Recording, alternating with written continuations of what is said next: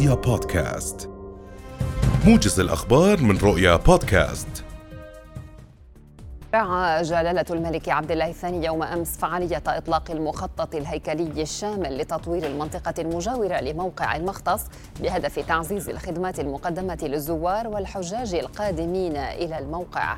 جلالته اطلع على معرض يوضح تفاصيل المخطط الشامل والتصاميم التي ستنفذ في الأراضي المجاورة للمختص على مساحة كلية تبلغ 1374 دنما وسينفذ المخطط على مراحل عدة وستبقى المنطقة المدرجة على قائمة اليونسكو محمية.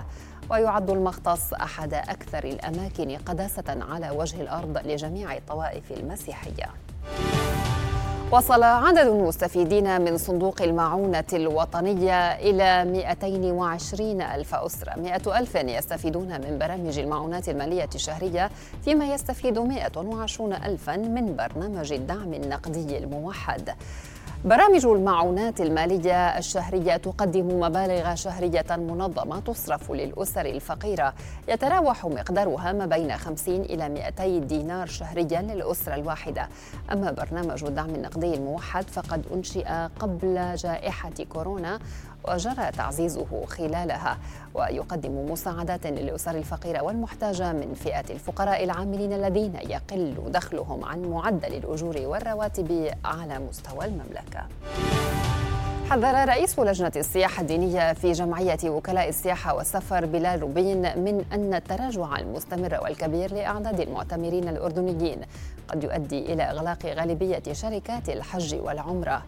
روبين قال لرؤيا إن عدد المعتمرين تراجع بنسبة 78% تقريبا مقارنة بعامين 2018 و 2019 حيث وصل عددهم خلال موسم العمرة الممتد من شهر آب وحتى اليوم إلى 55 ألف معتمر فيما بلغ عدد المعتمرين قرابة 520 ألفا في العامين 2018 و 2019 عازيا التراجع إلى ارتفاع كلفة تأشيرة العمرة التي تبلغ 145 دينارا بعد أن كانت تبلغ 100 دينار شاملة مجموعة من الخدمات الإضافية بالإضافة إلى ارتفاع أسعار المحروقات.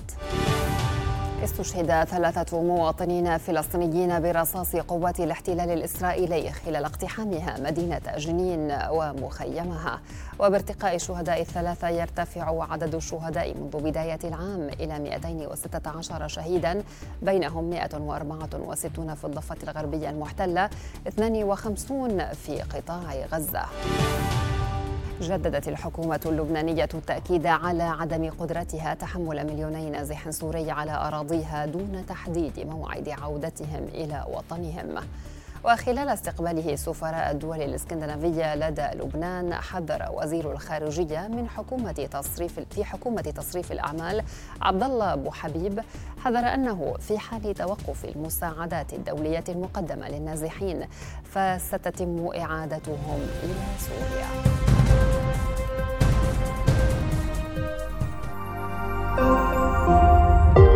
رؤيا بودكاست.